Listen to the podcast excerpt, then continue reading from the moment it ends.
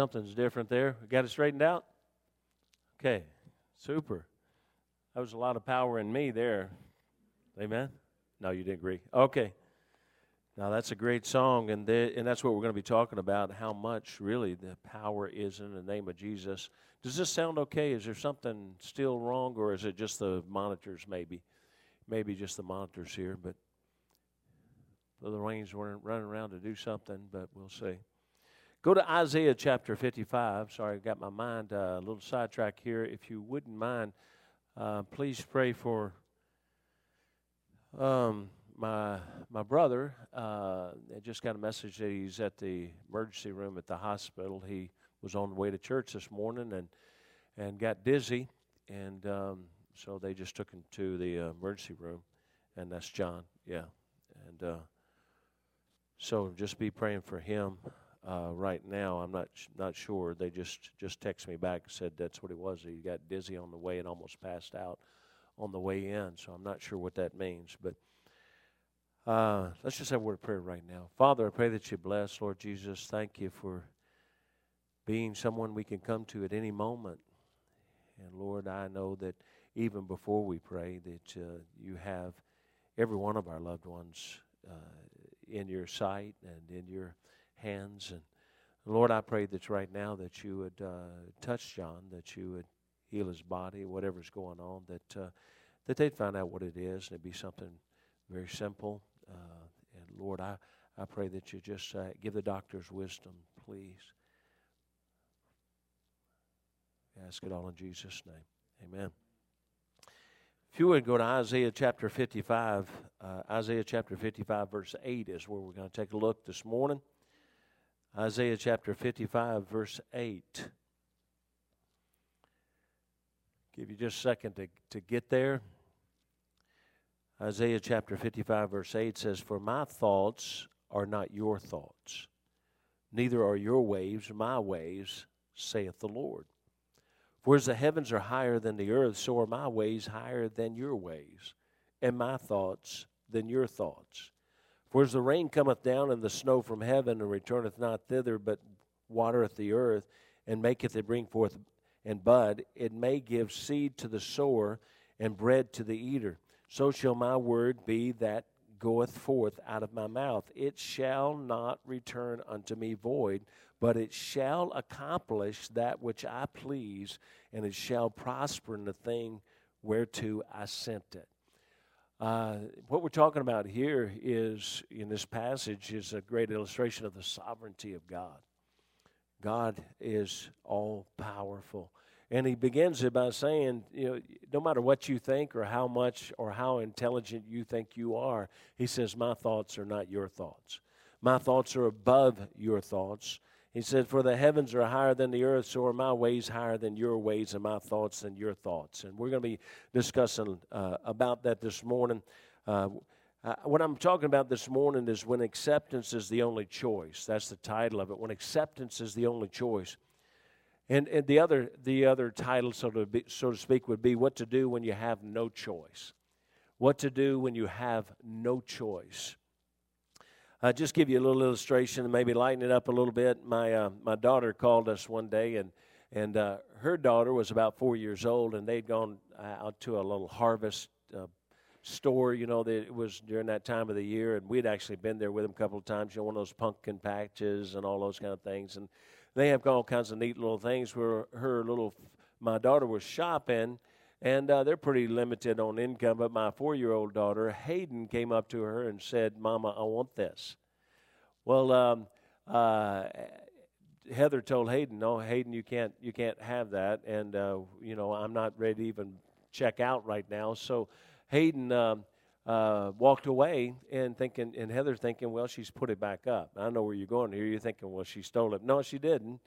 She walked over to the checkout counter and a lady was checking out.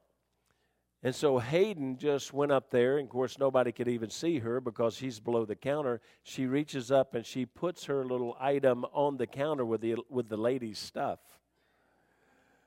And, uh, and so it's coming through, and, and the lady finally sees that this little girl is trying to put her stuff with her stuff so she can buy it. And um, and so Heather, you know, calls her over and she looks at her and she says, Hayden, what in the world are you doing? And you got to know Hayden. Um, she looked at her mom and she said, Mama, I had no choice.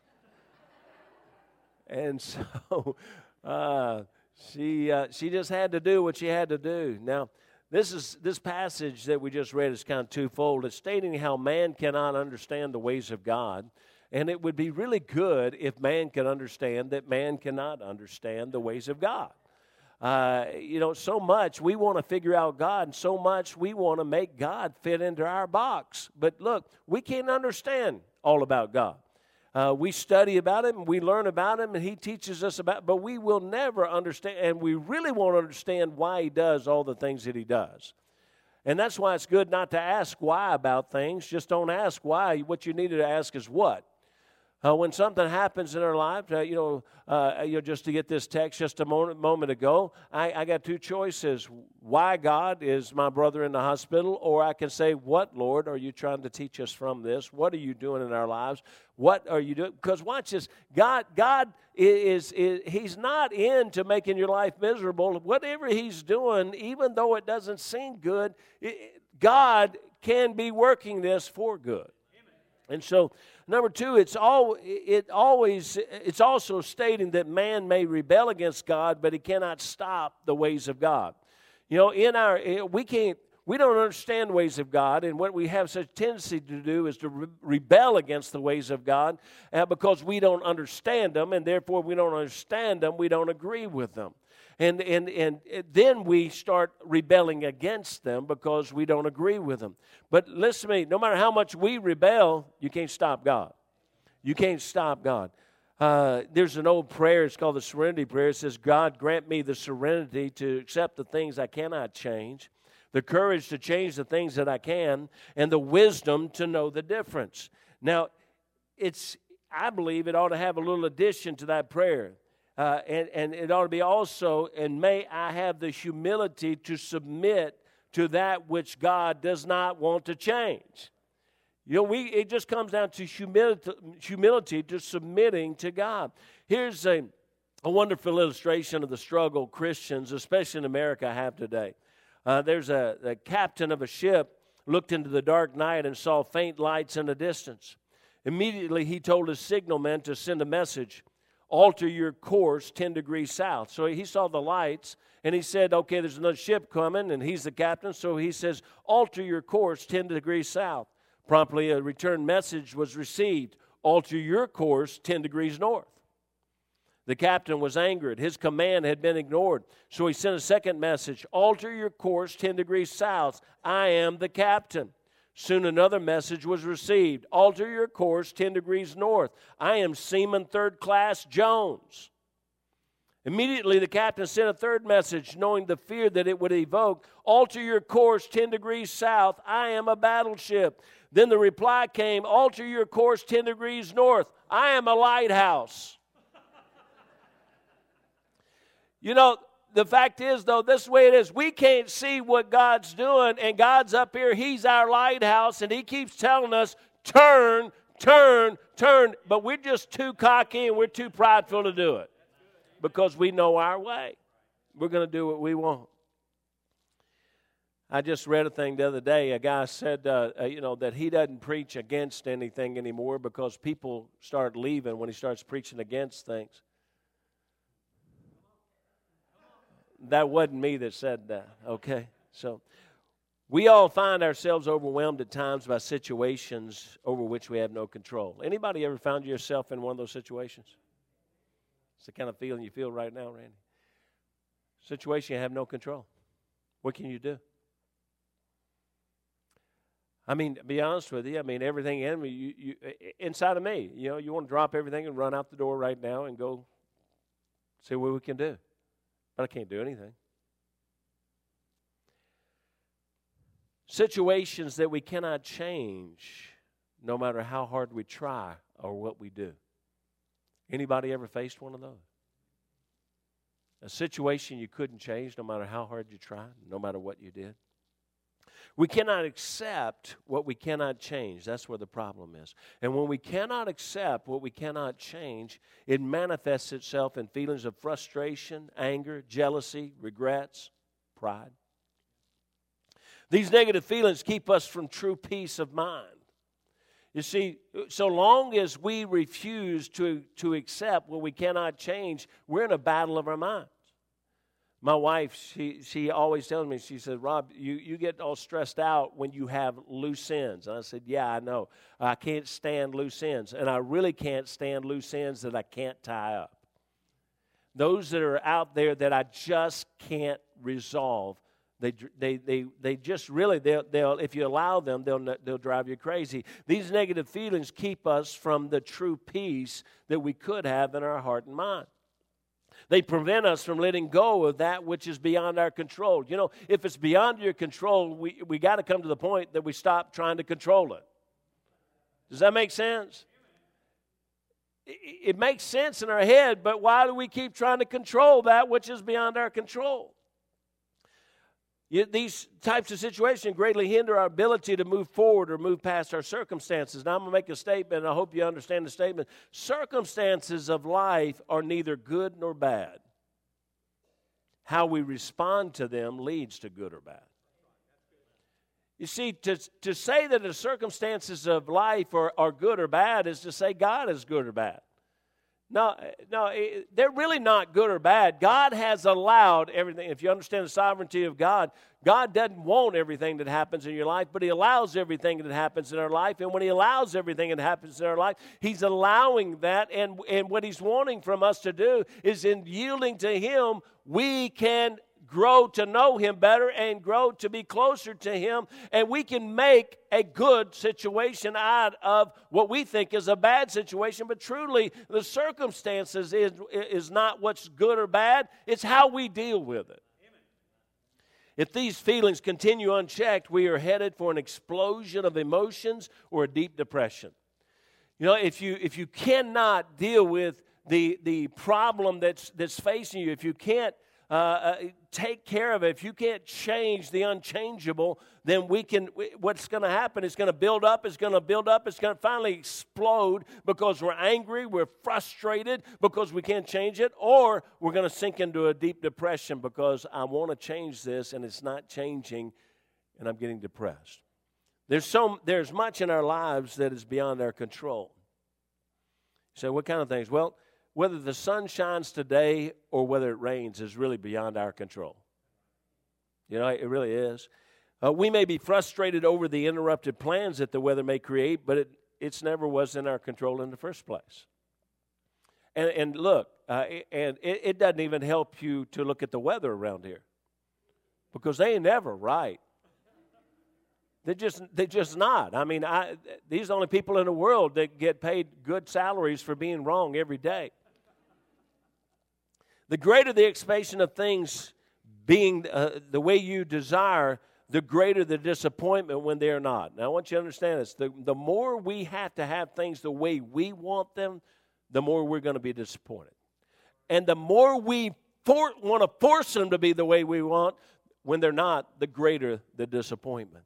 Proverbs 13 12 says, As hope deferred maketh the heart sick, but when the desire cometh, it is a tree of life. Hope here means expectation. The scripture says that when we have an expectation, even the deferring or delaying of that expectation, it, it, the term here kind of means weakens our heart. It hurts our heart. This would, what, it, what it's really talking about, it, it weakens our inner resolve to continue when what we hope for, what we dream for, you know, you know it is uh, just, just a little sideline note. When you go um, to getting ready for a vacation, don't think about how wonderful it's going to be for about six weeks before you go. Don't think about how perfect every day is going to be. Don't think about how it's going to be incredible and it's going to be this and it's going to be that. You know what? You're setting yourself up. You know, you're going to go to the ocean for a week. You're going to be there in a, in a house right on the beach, and it's going to be so wonderful. It's going to rain every day. You know, it just, don't set yourself up that way. Look, just say, it's just whatever happens, we're going to have fun. That's the best term. Whatever goes on, we're going to enjoy it. Whatever happens, we're just going to have. If it rains every day, you know what I'm going to do? I'm going to lay in bed every day. I'm going to get a lot of rest, amen? And it's probably going to be good for me. And God just knew I needed rest rather than going out here playing all day. All right. We can't change the fact that we might run into a traffic jam. Anybody ever ran into a traffic jam? We can't change that fact. Now, we can try to get off and go around it, but how's that work out for you? Most of the time, that doesn't work out too good either. And, and, and, and now, and none of us know where we're going anyway because the GPS is just going to take us right back to the accident. Because, look, people ask me, where in the state were you? Where were you? North, south, east, west? Since I had GPS, I have no idea. I really don't. I just, I plug it in and, and I know I'm in that state. That's all I know. They'll say, Where were you? I, I don't know. I don't know where I am right now. Philippians chapter 1, it says in verse 12 through 14, it says, But I would ye, you should, uh, I would ye should understand, brethren, that the things which happen unto me have fallen out rather unto the furtherance of the gospel, so that my bonds in Christ are manifest in all the palace and in all other places. And many of the brethren in the Lord, waxing confident by my bonds, are much more bold to speak the word without fear. You know, look, God says, look, there's some things that are going to happen that, that don't seem good, but God said, you know, I got a purpose behind them. And we've got to start, stop being so intent of saying, God, I'm going to change this. You know, you'll live in turmoil if you've lost something that you cannot regain. If you won't turn loose of it. Years ago, the uh, uh, they decided that someone, you know, I don't mind saying it, you know, that someone, we, we ran the military ministry for 19 years. I was looking forward to directing it for our 20th year. And uh, suddenly they decided that uh, someone that was military could run it better and, and get the job done better, uh, could have it 10 times better. Um, and so my wife and I were removed from it and, and given a different job to do. My wife cried every night for six months, probably. I mean, it just every time it would hit her, she would start crying because that was our heart, our life, our love, uh, reaching these boys for Christ. And we had seen in those 19 years about 40,000 that had trusted Christ as their Savior. And it was just, it was incredible. And we really felt like, you know, God was the enabler. It wasn't whether I had, you know, a military background or not. It was, it was God that was doing it. And, but that was the decision that was made. And I had to one day sit her down and I said, Jo Beth, we're not going to get past this till we realize it's not coming back. Do you understand? You can't get past it till you realize it's not coming back. There are some losses that are just not coming back. And we got to accept that. When we were uh, traveling home Friday from it Marrero, no, wait a minute. Marrero. Yes, yeah, shut up. All right. Marrero. I'm going to say it the way I want to say it because I say it like, you know, U.S. people. All right. There, we were traveling home Friday and, uh, and coming up Interstate 55, and all of a sudden, you know how it is, man, just out of nowhere, lights and people are flying out to one side or the other because everybody's slamming on brakes, and and uh, and, and all I saw immediately there was a, a car that was flipped, and some people were running to the car over in the median, and there's an SUV that's flipped up on its top, and and so I saw some people running toward it. And uh, and my wife looked and she said, "Rob, the people are still in there. And so I, I, I pulled over to the side real quickly. Now, look, I could do nothing about the fact that there's, we just hit a traffic jam. We're going to be there for a while. But, I, but, you know, we can sit there and get frustrated and get aggravated that we're going to be an hour later getting home or whatever. Or, you know what, maybe God brought us here for a, mo- for a reason. So I jumped out like a lot of other men and ran over to that, to that SUV and, and uh, when I was getting to it, there was smoke started coming out of the back of it. And, and at that point, some started running away from the car. and, and one of the men yelled, "Turn it, turn the engine off!" And so I, when I looked again, I realized that the black smoke was actually coming out of the exhaust. It was still running, and and so one of the guys somehow, and I don't know how, broke a window, or whatever, got to it to cut, turn the engine off. And uh, it, so uh, we were there, and, and these people, you really couldn't see them. Airbags are anywhere, everywhere. You couldn't see who was in, in there, but you knew they're in there. Two, there was smoke. We don't know. You know, that thing could burst into flames at any moment. So we got about I don't even know how many of us gathered there, but it was probably 10 or 15 men gathered to the side of that SUV. And we just said, okay, man, we got to get it up so we can get them out. And we lifted it up and turned it back up upright. Now, when it turned upright, it fell to that fence, that you know, kind of wire fence that you know guards between the median, and so it was hung up. It's still hung up there. And uh, and as soon as we got it up, we're thinking it's up, but it it, it bounced kind of on that thing, and it started coming back at us.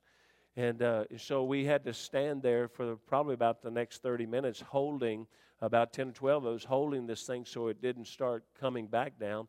But we were able to get the, the door open, and, and uh, it was older couple, and believe it or not, it was a pastor and his wife.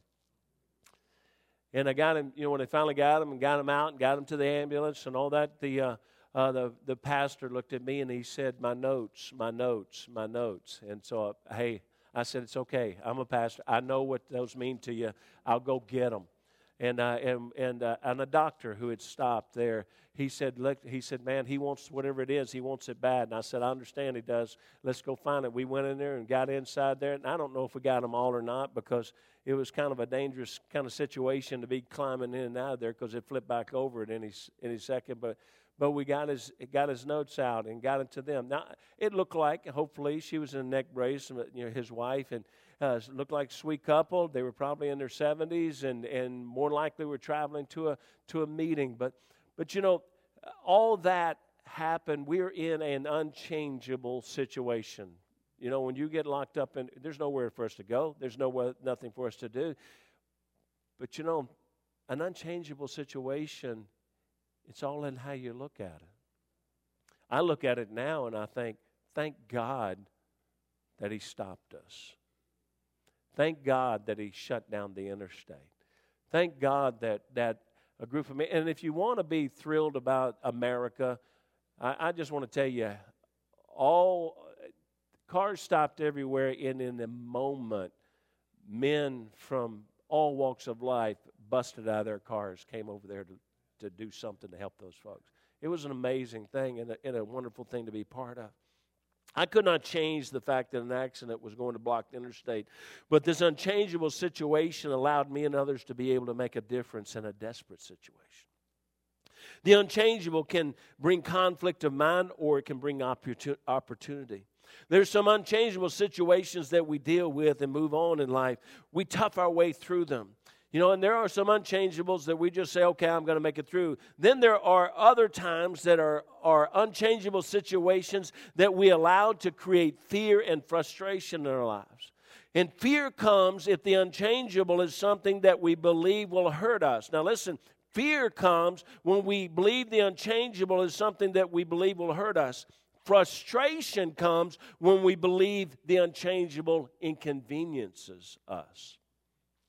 And we'll get, we'll get so frustrated and upset over something that's nothing more than an inconvenience. It's, look, uh, again, that illustration of, of us being taken out of the sailor ministry, it didn't stop our ministry. It didn't stop our ability to outreach people. It didn't, it, matter of fact, it was, it, in reality, it was nothing more than a, than a tough inconvenience. But bless God, God just opened the door from that and took us into a whole new ministry. Truth is, he was working step by step to bring us to Calvary Baptist Church. And that's a good thing, right? Thank you, Linda. You tried. I'll give you five more dollars next time if you can get them to actually clap with you. When something in our lives threatens our security, we find ourselves in fear and we tend to fight to regain control. Why? Because we believe we know what is best for us, and therefore the unchangeable must change for it to be best for us. You hear what I just said? We're so convinced that the unchangeable must change in order for it to be best for us. And I want you to understand that will drive you crazy. Let go of the unchangeable. It is what it is. We can't change it. The inability to change this outcome causes us intense emotional stress and frustration. This increases the harder we fight to change the unchangeable.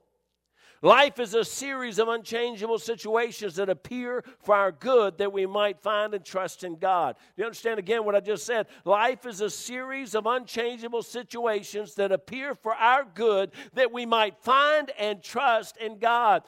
Look, the unchangeable is not there to hurt us, the unchangeable is there that we might find God. And when we find Him, trust Him. One unchangeable may be a loved one and, and their chosen path of life.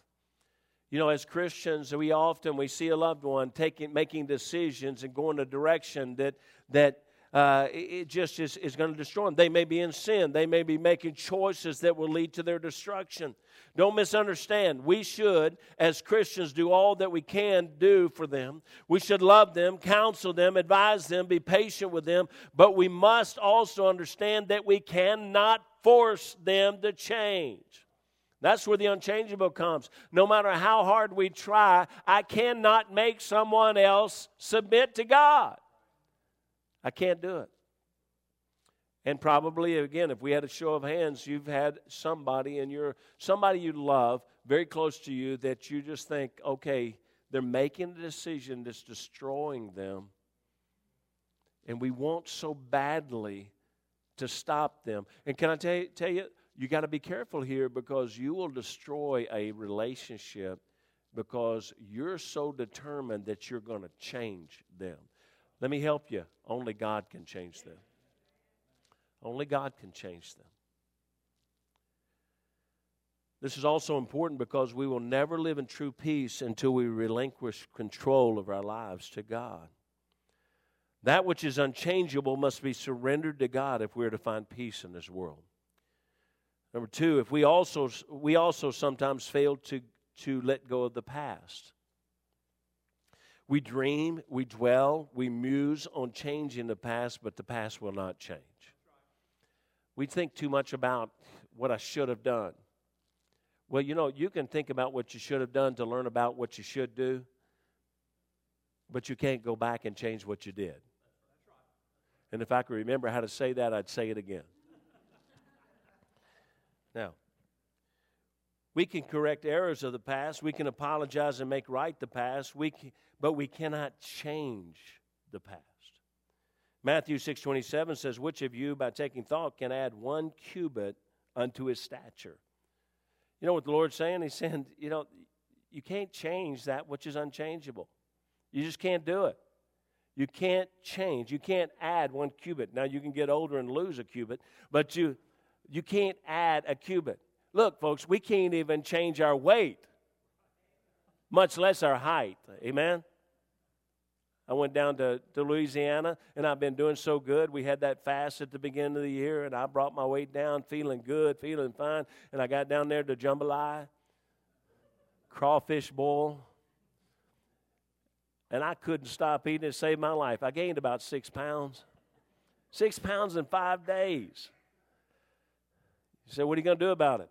It depends on whether somebody brings me more jambalaya or not. We cannot even change the, just the most minute things about us. We can't change where we were born uh, or to whom we were born. Uh, so many spend their life and wealth to change what is truly unchangeable. They change their looks and change themselves, but they really do not change. What's the answer? What will bring peace, happiness, success, and surrender? Here we go. And here it is. Here's the solution it's act act. And it's not original to me but but this has helped this little little portion right here i saw on a piece of paper that my wife had and i said you know what? That's where i'm going this week. Uh, accept what you cannot the a a for act. Accept what you cannot change. It's real simple. Just accept it. Accept what you cannot change. Accept what you cannot change about yourself You know who's most miserable in here? Is somebody that does not like something about themselves. And I'm talking physically. You don't like something about yourself. You should be like me. Now, you you can't you can't change. Or if you do, you're going to be like some of these stars that change and they change and they change and then they look like a mannequin. And they're not happy with what happened. Okay? It's just, we're not happy with ourselves. Psalm 139, 13 and 14 says, For thou hast possessed my reins, thou hast covered me in my mother's womb. I will praise thee, for, I, listen to this, I am fearfully and wonderfully made. Marvelous are thy works, and that, that, that my soul knoweth right well. Look, he said, he said, I am fearfully and wonderfully made. Guess who did that? God. You know, you know what? He decided. God decided that I'd be bald headed. Now we're going to have a discussion about it when I get to heaven, but he decided that I wouldn't have, he decided that I'd have this nose. Okay? He well, my daddy had something to do with it, but he decided that I'd have this nose. He decided that that's right. My little girl Tara, he decided that, that her ears would stick straight out.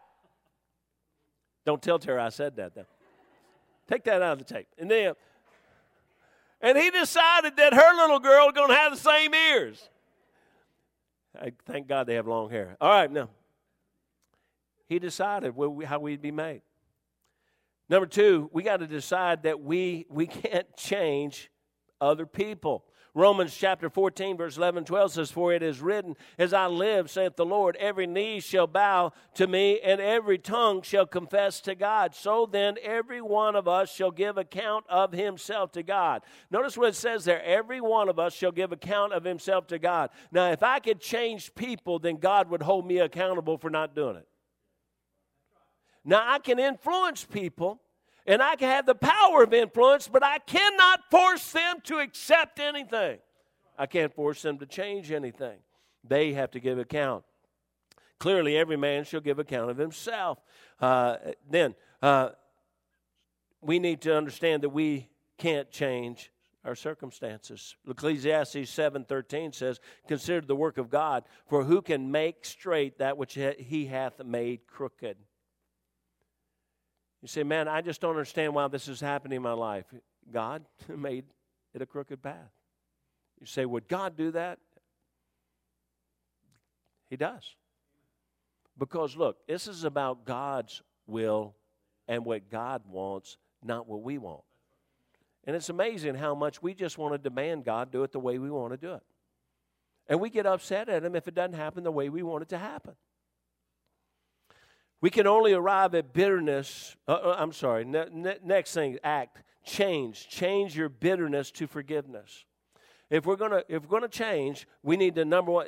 A we gotta we got to accept the fact, uh, accept what you cannot change about yourself, about people, about circumstances. Number uh, or C is change. Change your bitterness to forgiveness. We can only arrive at bitterness through the path of failing to forgive. That's not you. The only way you get to to bitterness is when you refuse to forgive. So to re- revoke bitterness, we must enact forgiveness, and forgiveness must be perpetual, or bitterness will be rebirth. It must be perpetual. You know, every day of your life, that root of bitterness is a really bad root. And you've got to, over and over again, you've got to let go of the past. And you've got to let go and let God be God and change your bitterness to, uh, to forgiveness. Matthew 8, 20, uh, 18, 21, 22 says, Then came Peter to him and said, Lord, how oft shall my brother sin against me? And I forgive him till seven times. Jesus said unto him, I say not unto these until seven times, but until 70 times seven. The Lord says, you just keep forgiving. And this is when they keep offending. Uh, look, we can't even get over the one offense. God says, when they keep offending, keep forgiving. And folks, please, let's be honest with ourselves. We're not over it yet. I told my wife the other day something that happened years ago. I said, you know, I've been, I've been, I've been feeling great about that, and all of a sudden it hit me again today that that I'm just, I'm frustrated about that situation. And I'm thinking, all of a sudden I got this frustration in my heart. You know what? That's something, that's that root that's trying to grow back. You know what I got to do? I got to go and forgive again. I got to say, I got to get cleansed of this again. Because I'm not going to go back in the past and take that offense away. And, and, watch this too. No matter how much you want them to suffer for it, that still won't take the offense away. Then it's the T of act. We must trust God's will. We must let God be God. This is both his stated will. 2 Timothy chapter 3, verse 16 and 17 says all scripture is given by inspiration of God. And this is something that's foreign to today, and people don't like it today. But all scripture is given by inspiration of God and is profitable. Listen to this for doctrine. And we're all about doctrine today, but for reproof, hmm, you know what that means? Reproof, that's a strong form of correction, okay? And, and, and, and just so you don't think it's just correction, he also says for correction. He says for reproof, for correction, for instruction in righteousness. You know what? The Word of God there is supposed to change us, and we're supposed to let it reprove us, correct us, instruct us that the man of God might be perfect, thoroughly furnished unto all good works. All scripture is profitable. Its, its doctrine is not up for debate, its reproof will remain, its correction stays the same, and its instruction in righteousness will sustain. But the word of God does not change. Y'all like that? I've worked on that for a while. I thought that was pretty cool, didn't you? You want me to say it again? No, you don't. I can say about 10 more times. You still say, huh? Malachi chapter 3, verse 6 says, For I am the Lord, I change not. Therefore, you sons of Jacob uh, are not consumed. Then there's this sovereign will. The sovereign will, that part of the will of God that is yet revealed and will not be revealed in our lives, but according to God's time. You say, What, what do you mean by that?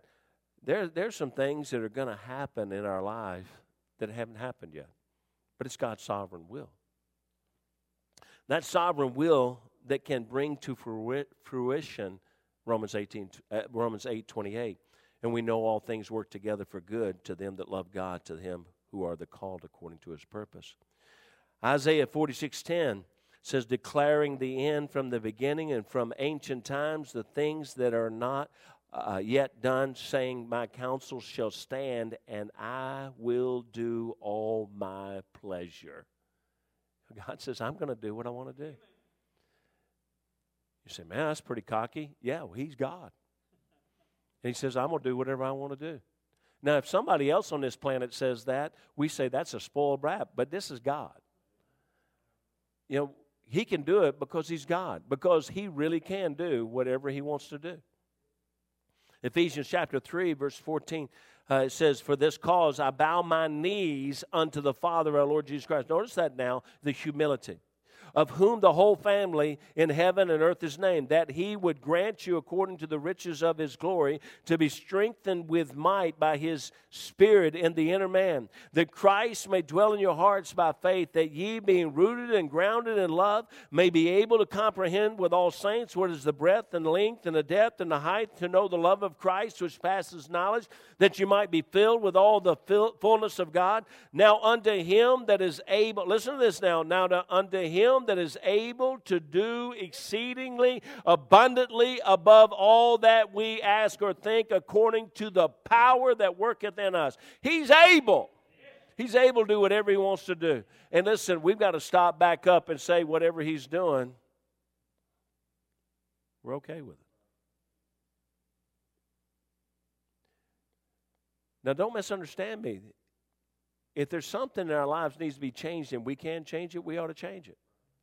Don't misunderstand me. We have the power of influence, and anybody we can influence for right and for good and for God, we ought to influence them. But watch this their choice is still theirs.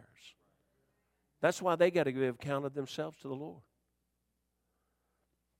We cannot change the past, but we can be a positive influence on ourselves, on others, and for God in the future.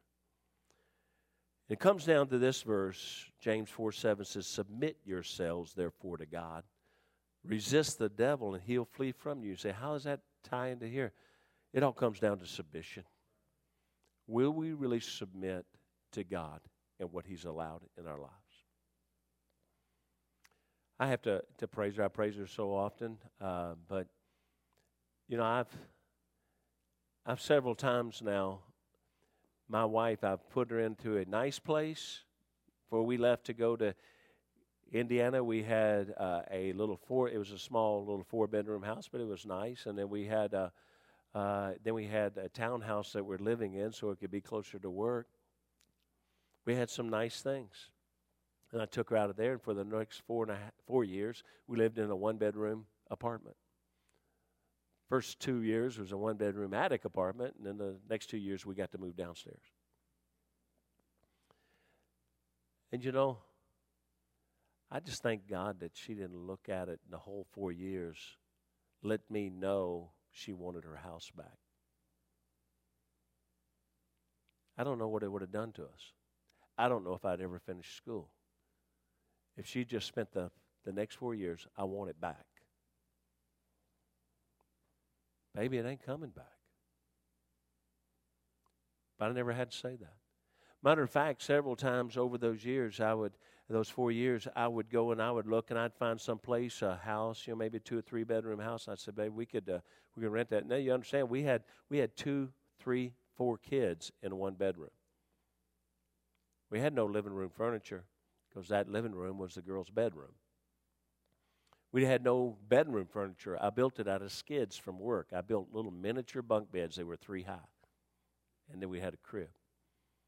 And you know how I built. It's lucky those kids are alive. It's like it just crash down on them. But I'd go to her and I'd say, hey, I've seen this and it's going to cost this much, but you, you've lived long enough in this, this place. You know what she'd say to me? Rob, we didn't come here for a house. We came here for you to go to school. And she would always say, she'd say, if there's anything any bigger, I just don't know I'd have time to clean it all.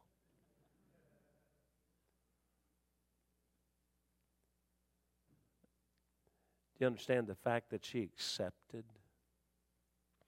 And I've given this illustration over, but I mean, then 35 years into marriage, and I move her out of her home into a, a broken down motor home, 34 foot, 17 months. And not one time in 17 months did she say, I want my house back.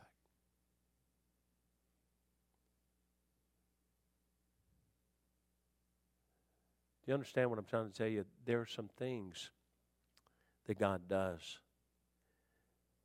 that when He does them, He's loving us. And we got two choices. We can either make the best of the unchangeable situation and find joy. I almost brought it in and put it up here. My wife wants a porch everywhere we are. So we were in that broken down motorhome, and we were we had it set beside a tree. It wouldn't go anywhere, so we just parked it beside my daughter's house, and it was beside a tree. In that tree was a a tire swing.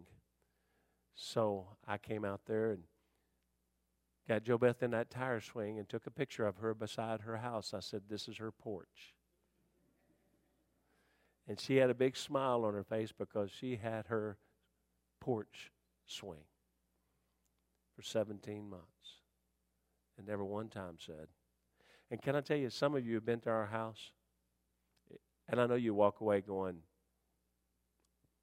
this is what preachers have? No, this is what God gives to a woman that's willing to give everything up. To not try to change the unchangeable, but to accept that God's sovereign will is perfect. So, what have you tried to change? And watch this some of us, we try to change even eternity. Forgive me, but it doesn't matter what this says, we're still going to believe that we got to do something to get to heaven. We got to be baptized, we got to be sprinkled, we got to be a member of the church, we got to take communion.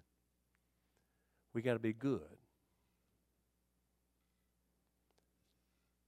That's not what God's word said. We got to let you you can want that all you want to, But you're not going to change the fact that God said that's not the way it is. What unchangeable? Let's bow our heads. I just want to ask you a question.